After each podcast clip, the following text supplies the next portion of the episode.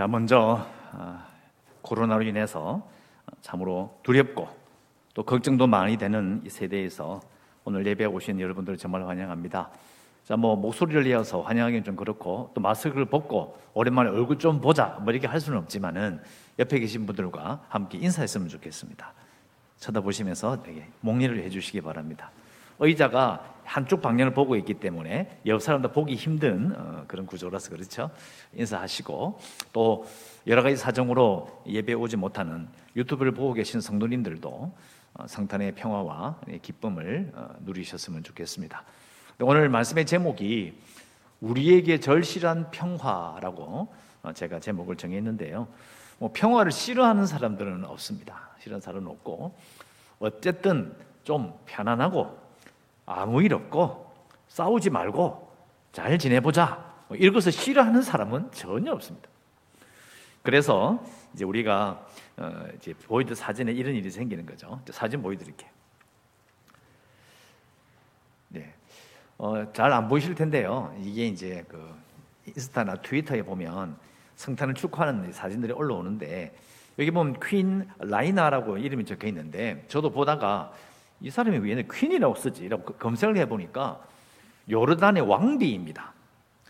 요르단의 현 왕비가 성탄을 축하한다고 이렇게 아랍어로 쫙 써놓고 밑에 영어로 써놓고 그러면서 밑에 보면 메리 크리스마스라고 또 영어로 적혀 있어요. 예, 무슬림인데 아, 이제 성탄을 축하한다는 메시지를 아, 이렇게 올리게 되죠. 두번또 보여드리겠습니다. 어, 이것은 어, 사우디아라비아의 어, 신문인데요. 그것도 보면 지금 징글 올드베이라고 써놨잖아요. 딸랑딸랑하면서 온 길을 다니면서 종소리를 울리는. 그래서 금방 이거 성탄을 축한다는 것을 알 수 있어요. 근데 요 여러분 보실 때 오른쪽에 보면 세로로 글이 쭉 적혀 있는데요. 이렇게 되어 있어요. 우리는 예수 믿지 않아요. 예수 믿지 않는데 모든 사람에게 이런 성탄의 기쁨과 이 평화를 나누고 싶어서 우리는 이렇게 하는 것이다. 뭐 이렇게 적혀 있어요. 어, 그외 기사는 어, 글자가 작아 작아 보이진 않는데요. 이제 안 보여주셔도 되겠습니다. 예, 그런 생각이 드는 거예요. 저도 어릴 때부터 예수 안 믿는 사람들이 왜 성탄절을 즐길까? 어린 마음에 이런 생각을 합니다. 아, 이 사람들이 예수님이 중요한 게 아니고 노는 날이라서 좋아하는구나. 뭐 이렇게 생각했어요. 음, 뭐다 그렇게 생각하지요. 근데 조금 시간이 지나 보니까 아, 예수 믿지 않는 사람들도 예수 믿는 사람들도 누구든지 평화를 원하는구나. 좀 편안했으면 좋겠고 집에서도 안 싸웠으면 좋겠고 직장에서도 좀 서로 티격티격티격 이렇게 하지 말고 좀 이렇게 잘 화해해서 사는 거 정말 좋은 일이 아니냐. 그래서 우리는 이제 알고 있는 거죠. 아, 예수 믿는다는 것이 결국은 평화와 관련이 있다라는 것을 우리가 알고 있어요. 심지어는 불신자도 알고 있는 거죠. 자, 성경 구절 한 구절을 보여드리겠습니다. 어, 이사야 9장 6절 말씀인데요. 제가 읽어드릴게요.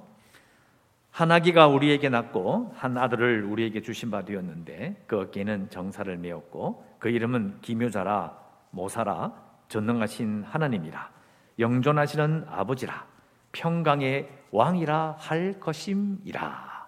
아멘. 아까 읽었던 교동머리도 나오고 또 이것은 예수님 오시기 전에 거의 500년 넘 전에 어, 주셨던 말씀이죠. 끝에 보면 평강의 왕, 평화의 왕이라고 분명히 적혀 있습니다. 근데 우리는 이상하게 이런 부분이 있는 거죠. 예수님께 이 세상을 구원하셨다. 우리의 죄를 대신 지시고 구원받았다. 이런 부분들은 잘 강조하는데 이사야 말씀 끝에 나오는 평화의 왕이라는 부분들은 잘 강조하지 않아요. 잘 강조하지 않아요. 그러면 아까 말씀드렸던 무슬림, 요르단 왕비나 사우디아라비아 사람들이 성탄을 축하할 때 그 말 내용이 뭐예요? 워낙 종교 분쟁이 심하니까 좀 이제 좀 그만 좀 싸우고 좀 서로 좀 그냥 좀 조용하게 지내보자 이런 거예요. 그 요르단 왕비 레이나는요 샌드위치 바꿔먹기라는 책을 썼어요. 동화책을 썼는데 그 책의 내용이 바로 그거예요. 문화도 다르고 종교도 다르고 말도 다르지만 샌드위치를 바꿔서 먹으면 다 같이 배를 채우는 거잖아요. 그러니까 우리 좀 싸우지 말고 좀 평화롭게 좀 살아보자. 그럼 우리는 이것에 대해서 예수 믿는 사람들은 뭐라고 이야기해야 될까요? 성경에 나와 있는 이 평강의 왕, 오실 그분이 메시아가 평화의 왕이심을 우리는 성경을 통해서 알고 있는데 과연 우리는 우리 생활 속에서 그럼 어떻게 하고 있는 걸까? 그냥 잘 지내면 되는 건가? 싸우지 말고 우리 잘 지내봅시다. 그러면 평화의 왕이신 예수 그리스도의 뜻에 맞게 우리는 살고 있는 것인가? 자, 그렇게 간단한 말이 아닌 거예요. 그렇게 간단하게 해결되는 문제가 아니기 때문에 지금껏 지금 계속해서 분쟁이 생기는 거죠. 뭐 조금만 열심히 있으면 뭐 유튜브라든지 뉴스를 검색해 보시면 지금도 어, 성지 네, 이스라엘 땅에서는 여전히 분쟁이 있고 고통과 비명 소리가 지금도 끊이지 않습니다. 그뿐만 아니라 지구촌 곳곳에 얼마나 많은 고통들이 있는지 우리는 잘 압니다. 근데 그러한 어려움들과 평화가 없는 불안한 공포와 그런 많은 것들 가운데서 과연 우리의 신앙은 평강의 왕이신 예수님을 섬기는데 우리는 왜 그것에 대해서 말하지 않고 아무것도 할 수 없는 게 아무것도 할 수 없다는 느낌이 확 들어오는 거죠. 그 이유가 뭘까? 우리를 구원하신 예수님께서 이 땅에 오셨기 때문에 예수님 감사합니다. 정말 기분 좋습니다. 내가 구원받았으니까 얼마나 좋습니까? 라고 입딱 닫고 집에 가는 거예요. 그걸로 끝이에요. 그 다음에 우리가 우리를 향한 그 뜻이 무엇인지 또 예수 믿는 사람들이 모여서 살아가는 뭐 하루 이틀도 아니고 그 2000년, 2020년, 30년 넘어간 이 시대에 과연 우리는 평강의 왕, 이신 평화의 왕으로 오신 예수 그리스도의 그 머리에 타이틀이잖아요. 평화의 왕. 깃발을 걸어놓고 평화의 왕이에요. 근데 그 예수님이 우리에게 또 우리를 통해서 드러나는 그 평화는 것이 뭐가 있는가? 자, 오늘 구절을 우리가 자세히 봐야 됩니다. 자, 누가 보면 2장 13절 14절 말씀 보시면은 여기는 누가가 적은 찬송시가 아니고요. 천사들의 찬송을 들었다는 거죠. 천사들이 외치잖아요. 노래를 불러요. 근데 우리가 봐야 될 구절은 14절 끝에 하나님이 기뻐하신 사람들 중에 이런 말이에요. 모든 사람에게 평화를 주신다는 뜻이 아니에요. 무슨 말인지 아시겠습니까? 하나님께서 기뻐하신 사람들 중에 평안을 주신대요. 자, 이거는 우리가 유대인이 아니니까 그냥 쓱 지나갈 수 있는데 유대인들은 하나님이 기뻐하신 사람들 이런 말은 하나님께서 선택하신 사람들이란 뜻이에요. 이거 진짜 중요한 얘기예요. 하나님께서 선택하신 자들에게만 하나님의 평화가 임한다는 거예요. 그런데 이 말이 누가복음 앞부분에 나오는 1장 2장에 나오는 아기 예수께서 오시는 장면과 딱 겹쳐놓고 보면 무슨 뜻일까요? 아기 예수님 왕으로 오신 그분을 영접하는 자가 하나님께 선택하심을 받은 자요. 그들에게만 하나님의 평화가 임하는 거예요. 그러니까 가만 생각해 보면 앞에 나오는 우리가 정말 서로 다른 종교의 그 성탄을 이게 그런 걸 기념일을 축복해 주면서 우리 좀 잘 지내 봅시다. 그런 식으로 우리의 평화와 우리 살아 이 시대의 그런 평화가 만들어지는 게 아닌 거예요.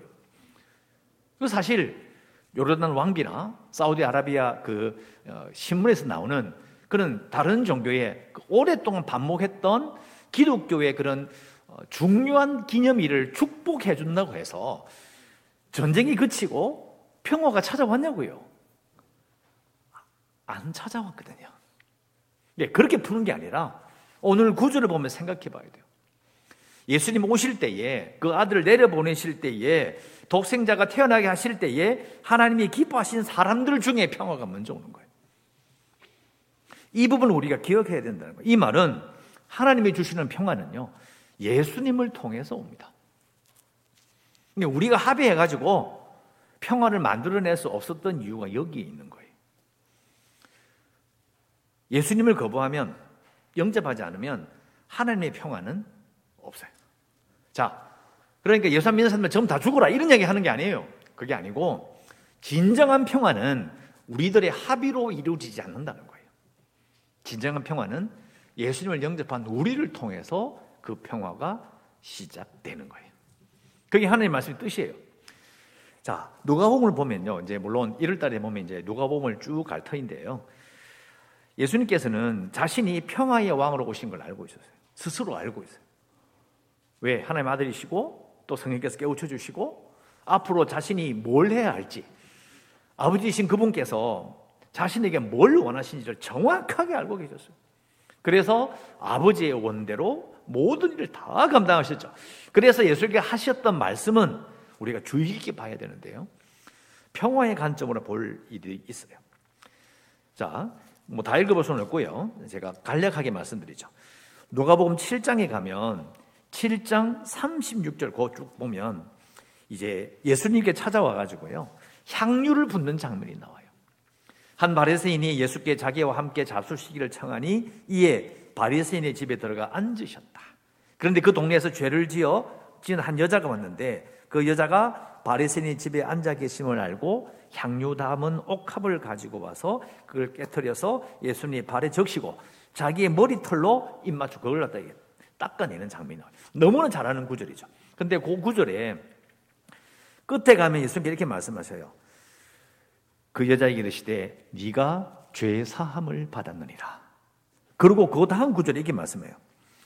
내 믿음이 너를 구원하였으니 평안히 가라. 이렇게 말씀하세요. 그러니까 평안, 평광, 평화 같은 말이에요. 그러니까 죄 용서함을 받은 사람에게 주어지는 게 뭐냐면 그게 평화인 거예요. 이게 중요합니다. 우리도 죄 용서함 받고 예수 그리스도의 피를 말미암아 구원받았고 하나님과 관계가 좋아지면 주어지는 자에게 느껴지는 게 뭐냐? 죄로부터 자유함을 얻으며 결국은 매여있던 자가 풀려남으로 느끼는 평화인 거예요. 예수님은 그걸 말씀하신 거예요. 그러니까 그 아들 내려 보내시면서 네가 평화의 왕이 될 것이다. 그 말했던 그 의미를 우리는 생각해 봐야 된다는 거예요. 그 여자에게 임했던 그 평화. 자, 두 번째는 10장에 가면요. 10장 16절에 가면 자, 10장 1절에 보시면 70인을 따로 세워서 이렇게 전도하러 내보내는 장면이 있어요. 보내셨거든요. 보내서 너희들이 이렇게 하라. 그래서 10장 전체가 전부 다 진행이 돼요. 근데 그 중간에 보면, 어, 자, 5절에 보시면 이런 말이 있어요. 어느 집에 들어가든지 먼저 말하되 이 집이 평안할지어다 하니. 그렇게 해라. 우리는 생각할 때, 아, 집에 들어가면, 들어가자마자 그리스도의 평화가 임하시기를 이렇게 말하면 그런 장면을 생각하는 거예요. 그런데 그 뒤를 보면요. 6절이 되세요. 만일 평안을 받을 사람이 거기 있으면 그 평화를 받아들일 사람이 거기 있으면 거기 머물면서 먹고 마시라. 평화를 받아들인다 말이 뭐냐면 예수님을 믿으면 하나님의 평화를 얻을 것을 받아들이는 자예요. 쉽게 말하면 예수 믿겠다고 하면 그 집에 머물고 그를 위해서 가르치라라는 거예요. 예수 그리스도로 말미암은 평화, 예수 그리스도께서 복음이심을 받아들이는 자, 그 집에 들어가서 평안을 선포하는 거예요. 그러니까 이것도 마찬가지로 하나님께서 말씀하신 그대로 그 평화로 이렇게 연결이 되는 거예요. 사실 읽어보면 10장 여기 나오는 예수님의 70인 전도대에 나오는 내용에서 무엇을 가르치는지 내용이 없어요. 잘 보시면 어 그냥 여기 동네 들어가고 저 동네 들어가고 고치고 말하고 계속 그냥 하나님 나라가 너희에게 가까이 왔나 요거 딱 하나님 나라가 너희에게 가까이 왔느니라. 근데 그 말에 붙어 위에 올렸는 게 뭐냐면 그게 바로 평안을 선포하는 거예요. 예수님이 평화이심을 선포하는 복음을 말하는 거예요. 자 마지막으로 뒤에 가면 19장에 가면요. 예수님께서 성전을 보시면서 우시는 장면이 있어요. 성전을 보시면서 우시죠. 왜 우실까요? 예루살렘이 망하게 될 것을 알고 계셨기 때문에요. 그래서 가까이 오사 성을 보시고 우시며 이르되 너도 오늘 평화에 관한 일을 알았더라면 좋았을 뻔하였거니와 지금 너희는 숨겨졌도다. 날이 이를지라 내 원수들이 토둔을 쌓고 너를 둘러 사면을 가두고 이제 완전히 돌 위에 돌 하나 남지 않고 심지어는 내 자식들을 돌 위에 메어 치어 죽이게 되는 무시무시한 일을 당하게 될 것이다. 왜 그럴까요? 평화를 몰라서요. 간단하게 말하면 예수님을 거부했기 때문에. 그래서 예수님이 승천하시고 등극하신 다음에 30년이 지나자 전쟁이 일어나기 시작해요. 완전히 이스라엘 땅 전체가, 팔레스타인 전체가 완전히 초토화가 됩니다. 공격하려고요. 그 산지에, 물론 그 땅도 크지도 않지만, 나무란 나무는 전부 다 베어버렸어요.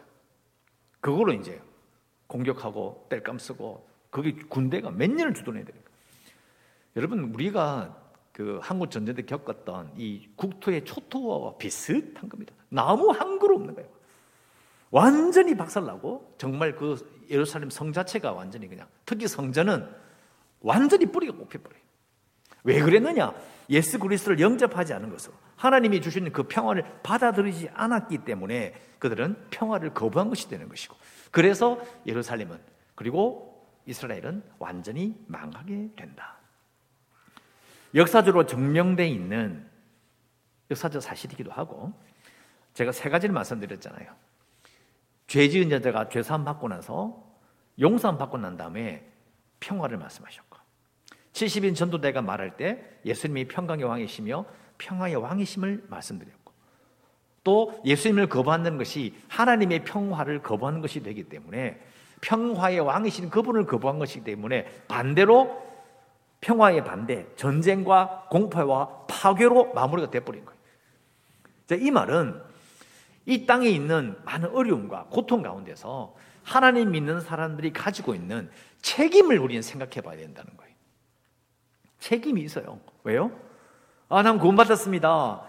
예수님께서 내 죄를 대신 지심을 내가 믿습니다. 구원받음을 믿습니다. 부활을 믿습니다. 이 땅의 삶을 마무리하고 나면 나는 저 천국 갈 것을 믿습니다. 그 다음은요.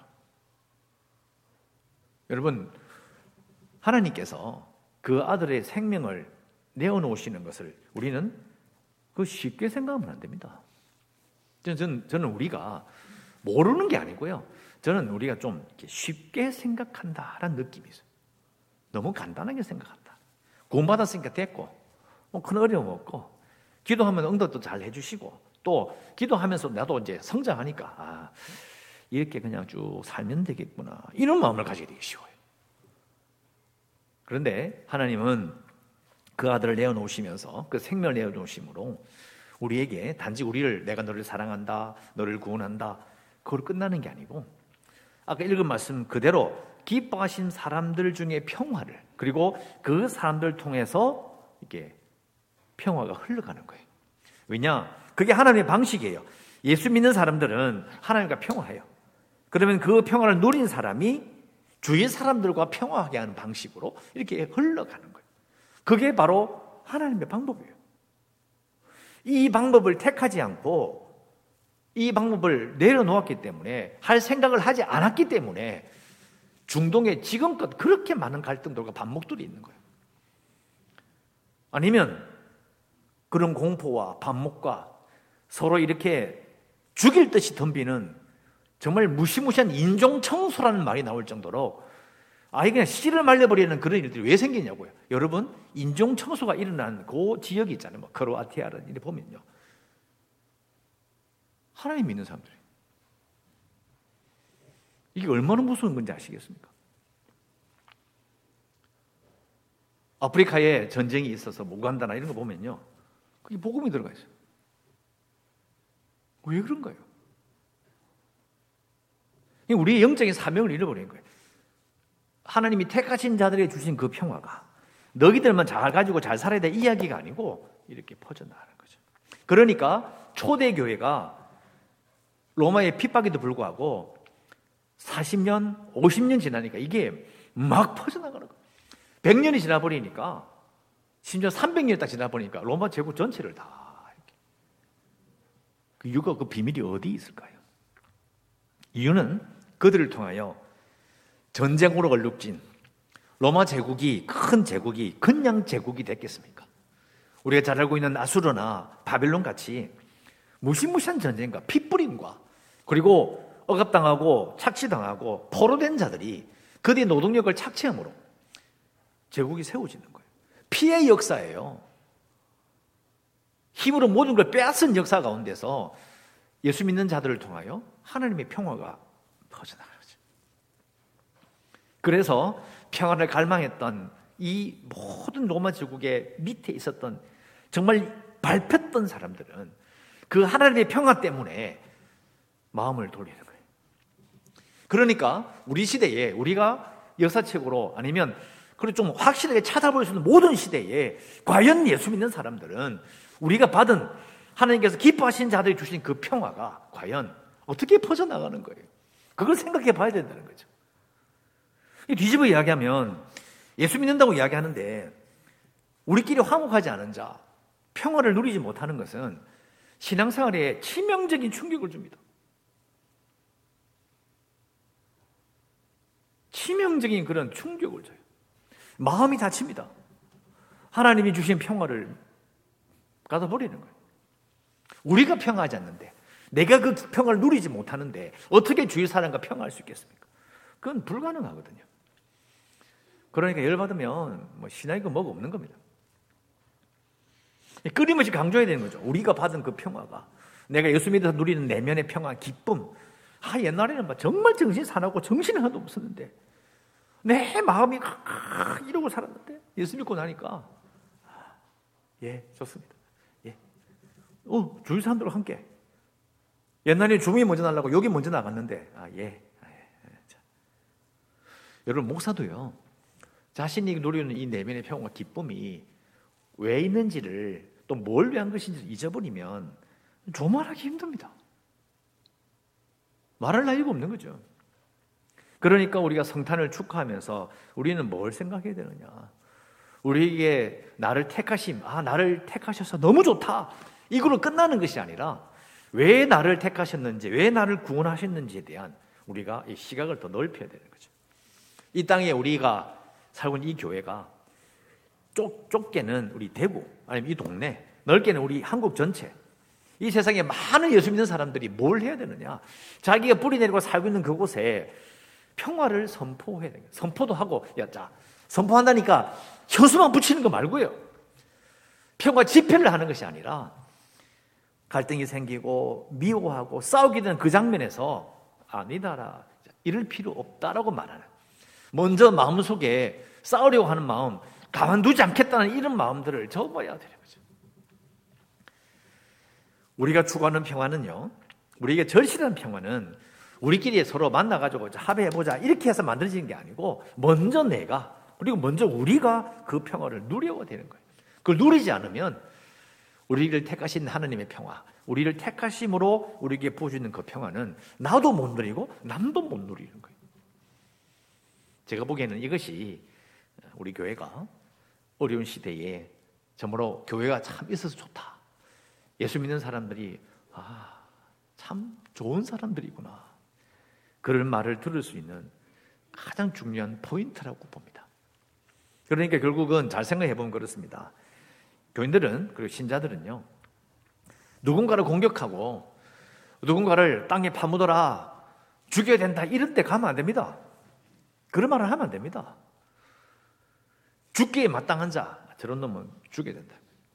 여러분, 저도요, 인간적으로 그렇습니다. 이렇게 역사를 공부하다가 이렇게 알고, 알게 되면 될수록, 야, 이거 안 된다, 이거.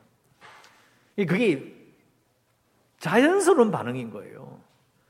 무시무시한 짓을 저지렀다. 아동 성폭행, 뭐, 역사적으로 일본이 행했던 많은 일들. 그래서 저는 이 부분이 해결되지 않아 가지고요. 개인적으로는요, 이게 뭐, 일본의 성교사 보는 게 너무 큰 시험이 드는 거예요. 청년 때.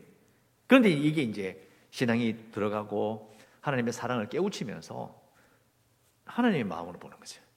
그래서 조금씩 시각이 바뀌는 건데 정말 힘든 거예요. 그럼 과연 우리는 결론적으로 물어볼 수 있는 거죠. 나는 과연 아니 우리 가운데 하나님이 주시는 평화가 있는가? 내가 구원받았다면 약속된 대로 하나님께서 기뻐하시는 자들 중에 평화다. 그게 우리에게 있습니까? 아니면 우리가 지금 신앙생활 열심히 하면서 그 평화를 누리셨습니까? 그 평화 때문에 조급하고 정신없고 마음 아프고 화가 나가지고 막 사람이 막 이게 벌겋게 성이 나 있는 종기처럼 건드리가 막 아야야야야 어디 아프대 여기 만져면서 이런 마음 말고 이런 마음 말고 어떤 느낌인지 아시겠죠? 여러분은 과연 하나님 주시는 평화, 나를 택하셨기 때문에 하나님이 내게 주시는 평화가 있는지 깊이 한번 생각해 봐야 합니다.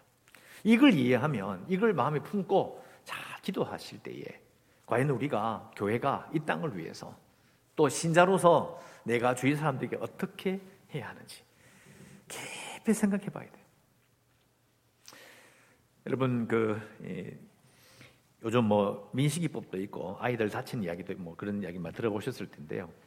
이제 보면 뭐 애들뿐만 아니라 어른들도 보면 이제 지나가다가 자기 풀에 넘어지는 그냥 자기 알아서 넘어지는 사람도 있어요. 예, 동영상 같은 거 나오거든요. 이렇게 보면 가만 가는데 그냥 이렇게 넘어졌어요. 푹 넘어졌어요.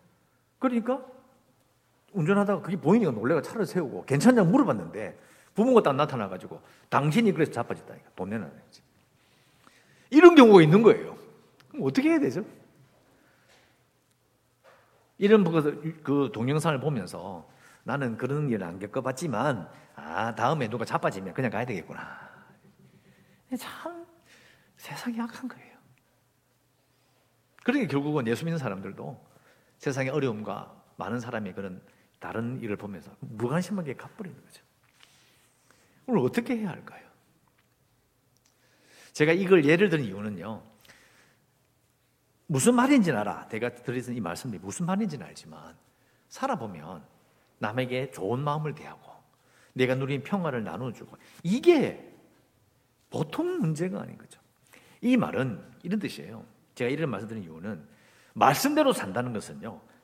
내 생활을 이렇게 잘 놔두고 있어 있는데 이걸 확 뒤집어는 거예요. 이게 우리의 능력으로는 되지 않는 것 같아요. 목사는 그리고 우리는 말씀의 뜻을 이해하고 아 이거구나 여기까지. 이걸 어떻게 내 생활에 내가 주시는 그 평화를 내가 어떻게 주위 사람과 나눌 것인가라는 것은 여러분의 결단에 달려 있어요. 여러분이 해야 돼요. 어떻게 하실 거예요? 저도 고민하는 거죠. 네가 누리는 이 여유, 기쁨, 좋은 것을 이 마음을 내가 진짜 가지고 있다면 아까 물은 것처럼 내게 주시는 평화가 진짜 하나님이 주시는 평화 내게 있는가 묻는다면 과연 나는 어떻게 말할 것인가? 쉽지 않아요. 정말 어려워요. 이걸 제가 생각하는 거죠. 그럼 어렵다고 말하면 그냥 자, 여러분 많이 어렵죠? 예, 어렵습니다. 보내면 집에 가서 예, 오늘 다 어려운 겁니다. 예. 근데 여러분, 좀 그런 생각이 들어요. 아직 우리에게는 신앙의 기쁨을 누려야 될 그 복이 남아 있다.